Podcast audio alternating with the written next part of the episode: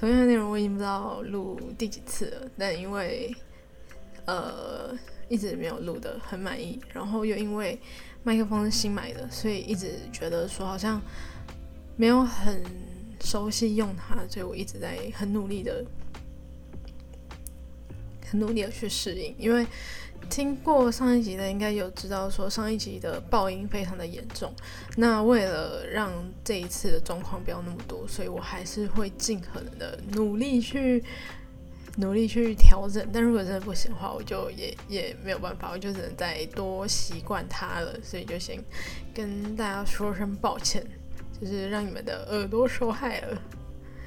唉。原本期望就是可以买麦克风，可以让听的人有耳朵怀孕的感觉，但没有，先炸了一波。但没有关系，反正总有一天，也许是有有机会的。OK，开始之前我只能说，就是不知不觉我也来台北快两个月了吧，就是再过几天其实就满两个月了。然后这两个月我只能说，真的是有非常多的，我不知道该说什么，就是呃。各种状况吧，应该说我对这里的生活还没有到很习惯，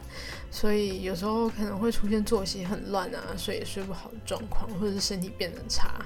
但我觉得最近终于有我比较稳定一点的感觉，真的是谢天谢地。然后我也终于预约到，就是下一个礼拜要去打 A D 疫苗，下礼拜啦。但可能听到的时候已经是这礼拜了，但反正就是九月。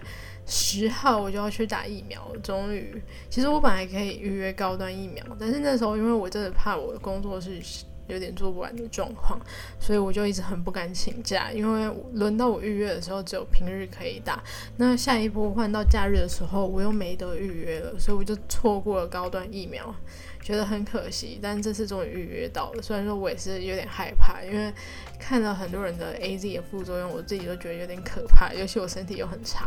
好啦，总而言之，下礼拜就可以知道说我是 A Z 认证的年轻人还是老人了。那今天这一集呢，主题可能比较多，然后比较复杂，可能也会讲的，我不知道会不会讲比较久啦。因为我发现我语速最近变得有点快，可能是我现在开始写稿的关系。所以就讲的会比较快一点，因为基本上要讲多少我已经都已经写好了。那之前的话可能没有写太多东西，所以就会有时候不小心控制不住那个长度。但现在我想应该是还好。首先呢，当然一定要提到七月刚结束的金曲奖，虽然说对于现在来讲也是结束了两个礼拜了，因为这个脚本是两个礼拜以前写的。呃，基本上每逢遇到颁奖典礼啊，特别是金曲奖，就有不少新闻在底下留言说：“哎，这个人是谁？没有怎么没有听过，或者是觉得说，哎，现在的金曲奖怎么都都是一些不认识的人之类，就觉得好像不入流的感觉之类的各种酸言酸语。那不知道大家在看的时候是怎么想的？那我自己的话是觉得很不爽啊，而且也不是只有颁奖，很多娱乐新闻也常常会见到。那对我而言，我会觉得这些人好像。急着向众人展示自己无知的那种感觉。那我在逛论坛的时候，其实都会很讨厌所谓的伸手牌。伸手牌就是，比如说你在呃特别低卡比较常看到吧，因为我以前常逛低卡，然后低卡就很常遇到，比如说美妆版好了，那可能就会有人说，哎，可不可以推荐我什么美呃底妆产品什么产品？然后他可能也没有写他的需求，就直接要大家推荐，这种通常都会被喷爆。但不知道为什么，明明是这样的状况，在网络的新闻却可以看到不少。与其接嘲讽对方，认为他没有名到你根本不认识，不如趁这个机会增广自己的见闻。我觉得也其实也很棒吧。而且我觉得不管什么时候充实知识，应该都不是一件坏事。而且对于这一点呢，呃，歌手炎亚纶还发了一篇长文。开头呢，他就说曾经谁都认识，便认为是唯一的辉煌与巅峰。接着他又说道。其实，急着在这片人才辈出的人海里寻找自己熟悉的影子也无可厚非。毕竟，谁都希望自己是时代的中间分子、主流意见。然而，时代本身就是一个不可抗的力量，它不会因为谁而停留，它只会留下经典并继续创新。它的脚步不会因为有人还很爱经典民谣而不去关注 R&B、Rap、电子等等。音乐本身就是很多元的，多元才有机会精彩丰富，才能去碰撞，并继续因碰撞而有新的想法和火花。所以每隔一阵子，我们大家都会听到、看到自己完全不熟悉的音乐和歌手。我们其实应该开心，欣慰时代并未停止，欣慰音乐自由并奔放洒脱。毕竟艺术的灵感来自于自由的意识，天马行空的勇气。所以真的要因为我都不认识而定义成没落、没人看、没有能力或是变糟了吗？我其实蛮认同他的话的，因为我觉得。呃，流行这种东西本来就是随着时代在变，就好像以前流行喇叭裤，到后来大家都穿窄管的那种贴身的牛仔裤，到现在其实宽裤也很流行。但是其实你并不会走在路上就对着路人的服装指指点点的，觉得说，诶，他们穿的衣服都是奇装异服，觉得我怎么都没有看过。那其实音乐更是如此，从以前流行在 pub 或是餐厅驻唱民歌，到后来也兴起偶像团体啊，或者是歌手的歌唱选秀之类的。也有一段时间，台湾曾经是哈日族的天下，到后来韩流也崛起了，直到近几年嘻哈的文化也越来越壮大，开始有了不少相关的歌手或选秀出现。我们也可以在金曲奖上见到越来越多嘻哈的文化都有得奖的可能。就好像为什么我们在准备考试的时候都要去做。历届试题，因为从每年出题的风格，才能更准确的去分析今年可能的趋势是什么。我们都不喜欢一种长辈，就是那种会在各个场合喜欢仗着自己的年纪还有历练去倚老卖老的。但是看到这样的情形，其实我大概也能理解为什么这样的长辈总是层出不穷。即使说以前长辈可能老了，但是又会有新的这样子的长辈出现，因为现在已经可以从很多年轻人或是青壮年的身上看到他们的影子。所以如果不想成为曾经的自己所讨厌的大人的模样，那就好好多多认识身边的事物吧。这几天也有一个闹很大的事件呢，是接待金曲奖之后的，因为这个卢广仲的《刻在我心底的名字》这首歌拿下了金曲奖的年度歌曲，在那之后呢，吴宗宪就表示这首歌是抄袭西洋老歌《Reality》，凭什么可以得奖？但我觉得这个世界就是有人开第一枪之后，其他人就会跟风开炮，因此这个事情出来之后，也有人提这首歌还抄袭其他歌曲，搞的只是演唱者卢广仲无端中枪。电刻在你心底的名字也被说剧本抄袭，搞得导演还得出面澄清。而这首歌的作曲人谢家旺也出面表示，原本觉得没有什么好澄清的，但抄袭这个词就像一把利刃刺进心中，把我过往所有的努力通通都推翻了，甚至害怕会造成以后写歌时的阴影。我觉得看了真的是有点难过，因为你可能也没有想过说随意说出口的一句话，却轻易的可以抹杀别人的努力。也有人把这件事告诉了《Reality》这首歌的原唱者理查·山德森，他则是听了之后回复就说：“我听了这首歌，只觉得副歌的两句有一点相似，我不能说有任何抄袭，这是一首非常好听的歌。”那也终止了这场闹剧。虽然说我觉得他也不是真的完，这个事件也不是真的完全结束了，但。也因为他这样子的回应，让这件事情没有越闹越大。那接着要聊的呢，就是这个韩团 IDOL，虽然也是过了一段时间了，但因为这剧本就是之前写的。之前呢，Q 文他们就发出声明，表示说 IDOL 的成员穗珍退出组合，那以后 IDOL 将以五人的形式活动。至于是因为什么原因导致穗珍必须退出 IDOL 呢？这个就要从几个月前的事情说起。三月的时候，有人爆料自己的妹妹曾经在学生时期遭受到穗珍的校园霸凌，甚至是让她以后听到挨着的歌，或者是在电视上看到穗珍时，都会觉得很痛苦，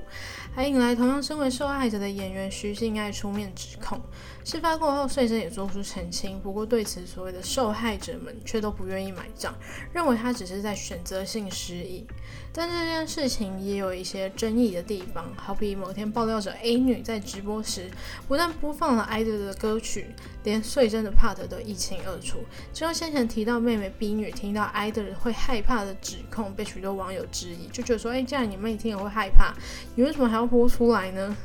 甚至英语在直播的时候提到说，他自己曾经对穗珍说出“我现在就搭计程车过去杀了你”这种话。事后呢，他也在开直播的时候觉得说应该要扭断他的脖子之类的话。这些内容都不在他当初爆料的内容里，也让网友认为他们是不是只提到对自己有利的部分。对于有些选择支持穗珍的网友，A 女也是毫不留情的说，他们都是一群没有家教的孩子。她认为有良好的家教，并不会喜欢这样子的人的。直播一出之后呢，A 女也因为争议而关了 IG。当时 IDOL 原定在四月底回归，但也因为这个事件，新专辑也没有进行打歌。成员们不是休息，就是有了各自的工作。直到十四号的晚上，八月十四号晚上，Cube 官方发出消息，宣布穗珍从 IDOL 退出，以后组合呢将会以五人的形式活动。那对于这样的呃声明，有的人会觉得说，可能是因为他们要回归了，所以才会发这样的一篇声明。那也有人觉得，Cube 不应该只是宣布退团，然后就这样过去了，应该好好的解释清楚。甚至也有网友开始点名别家的艺人，甚至还说 JYP 轮到你了。基本上，多数粉丝的想法其实都是认为公司处理的太过草率。那当然也会有不少人认为，其实税政应该迟早都会推出的。至于这个结果到底是不是最好的结局，其实我觉得就交给大家来判断了。毕竟我觉得现在的事情，应该说现在的社会其实就是，觉得算是我看最近时事的一些体悟吧。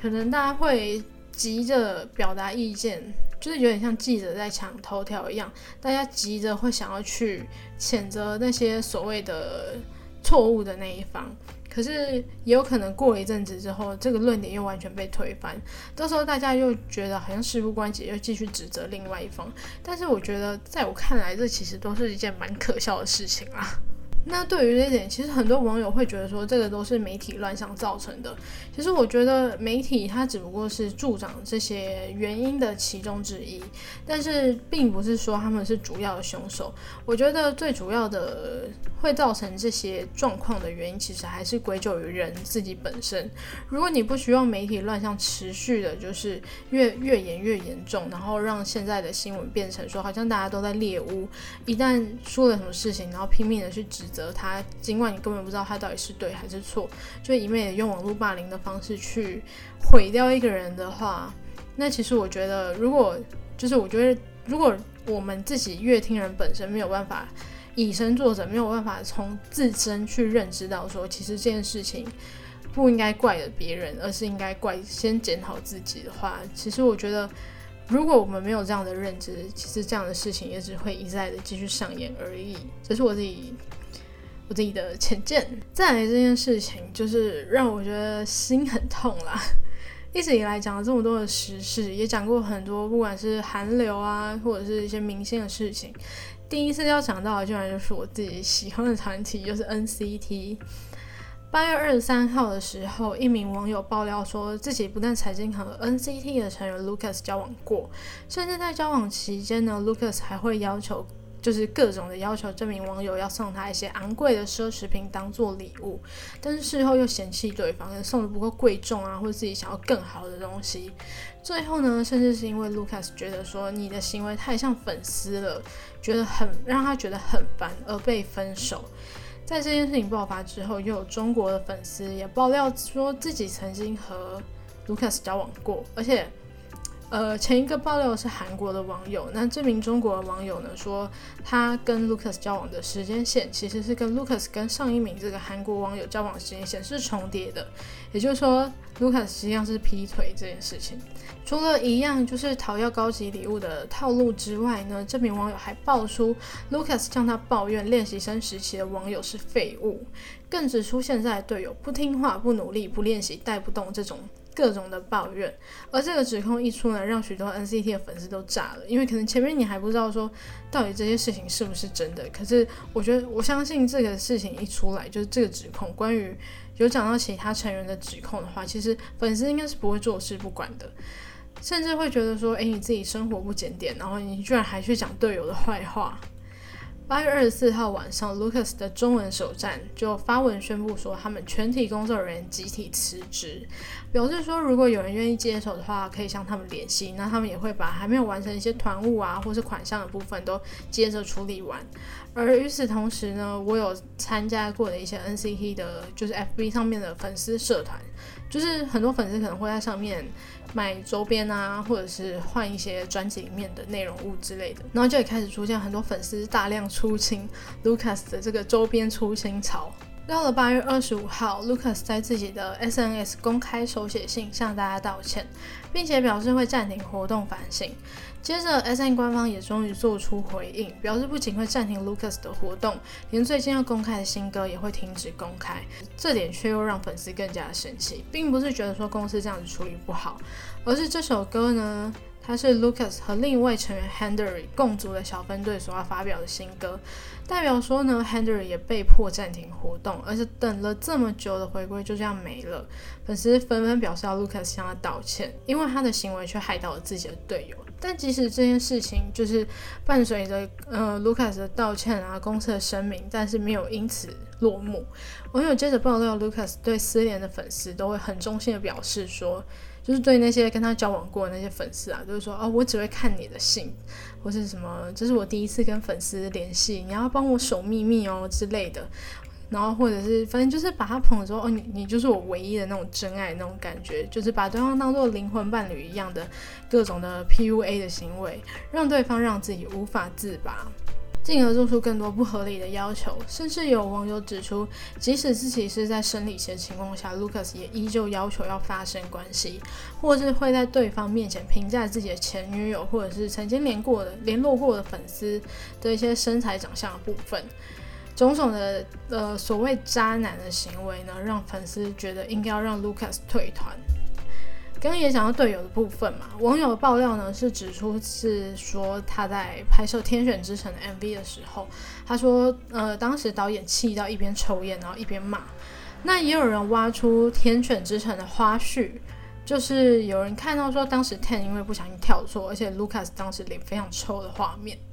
甚至也有人找出以前威神 V 在开直播的时候，Lucas 曾经脱口而出说他自己有女朋友了，或者是想要见女友之类的片段。但是在那时候呢，都被当时的队友就是巧妙的掩盖过去了。而且以他平时的形象，当时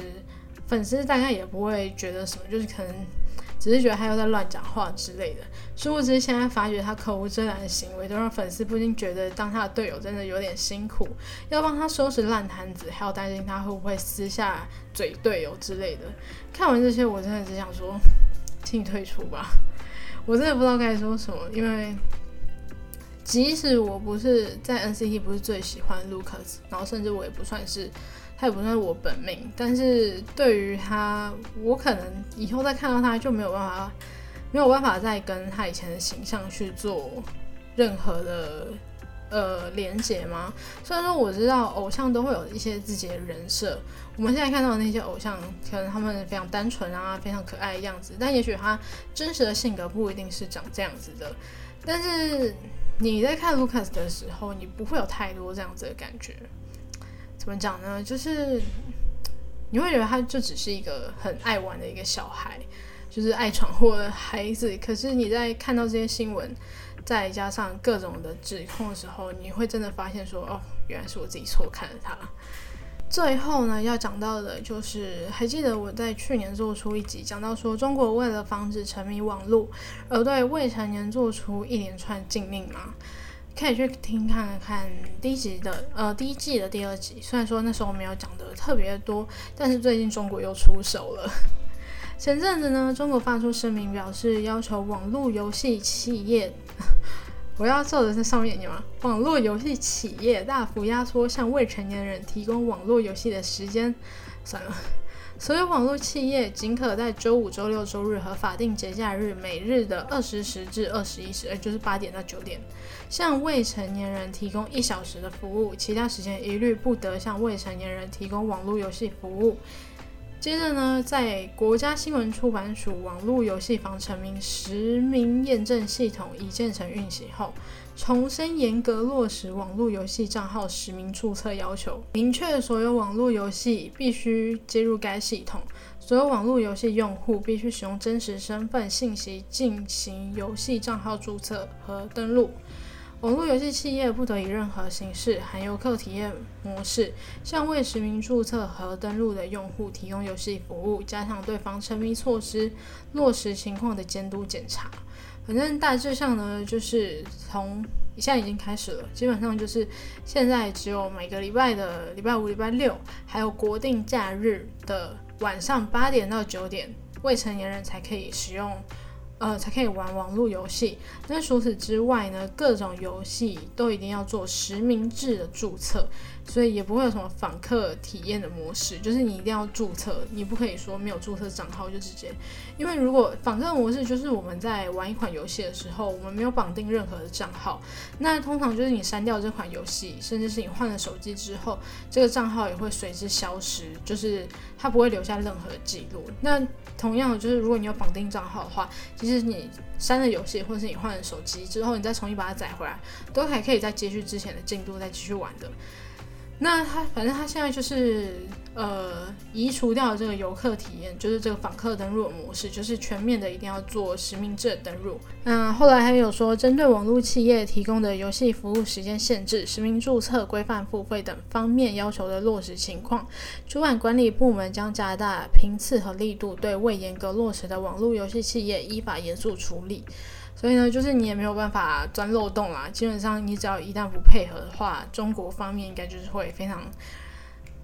认真的去处理你。而首当其冲的，我觉得应该就是中国国内电竞产业吧。一般职业选手年龄大约在十七岁就可以开始打职业联赛，就是 LPL 的话呢是十七岁，那 LDL 也就是他们的次级联赛是十五岁。也就是说，次级联赛呢就可能会出现比十七岁更小的选手。而在这项规定之后呢，LDO 在前几天也将许多未成年的选手除籍，就是开除他们的选手的身份，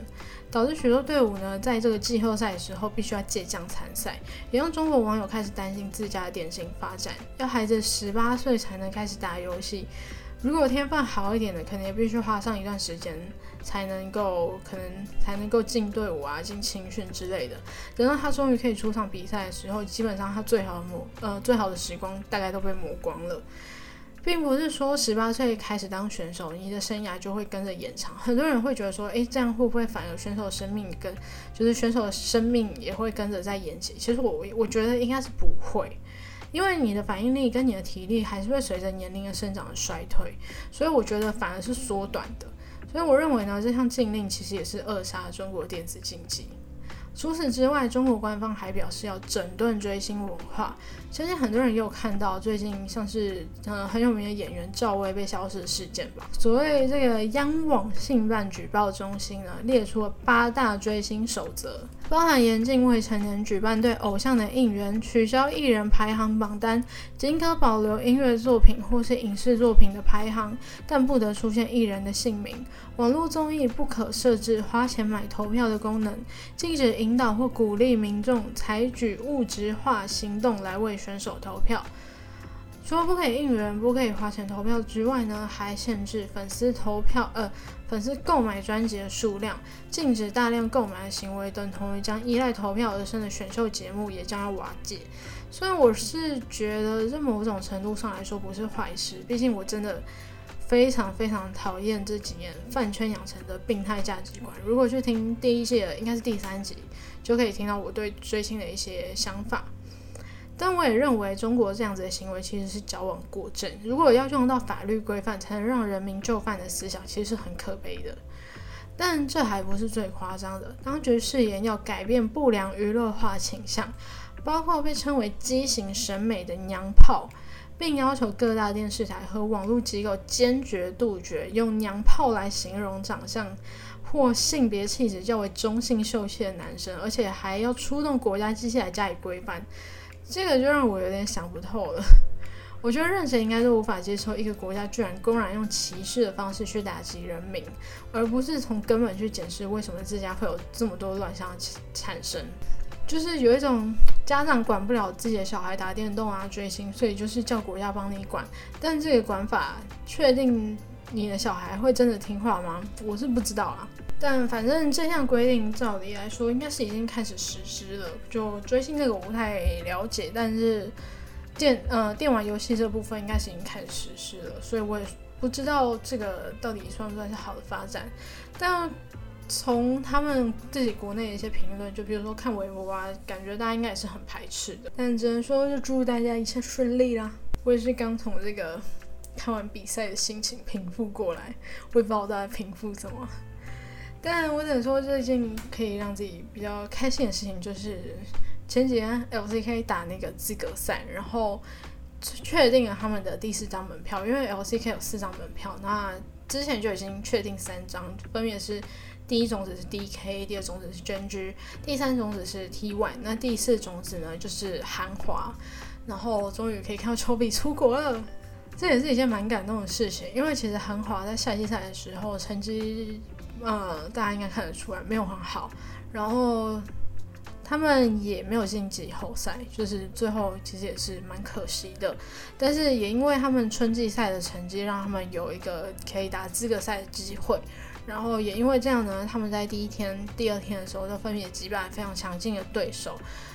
LSB 跟农心，所以呢就拿到了这张。那个世界赛门票，所以让我觉得很感动。虽然说他们还要从外卡开始打，而且也不知道说这样子的昙花组合到底能不能在世界赛坚持下去。因为现在看的话，其实是连国内的职业联赛都有点艰难的地步。但是还是希望说，至少就是至少今年就是还有机会可以看丘比出国啦。好，那今天这一集呢，就先到这边，然后。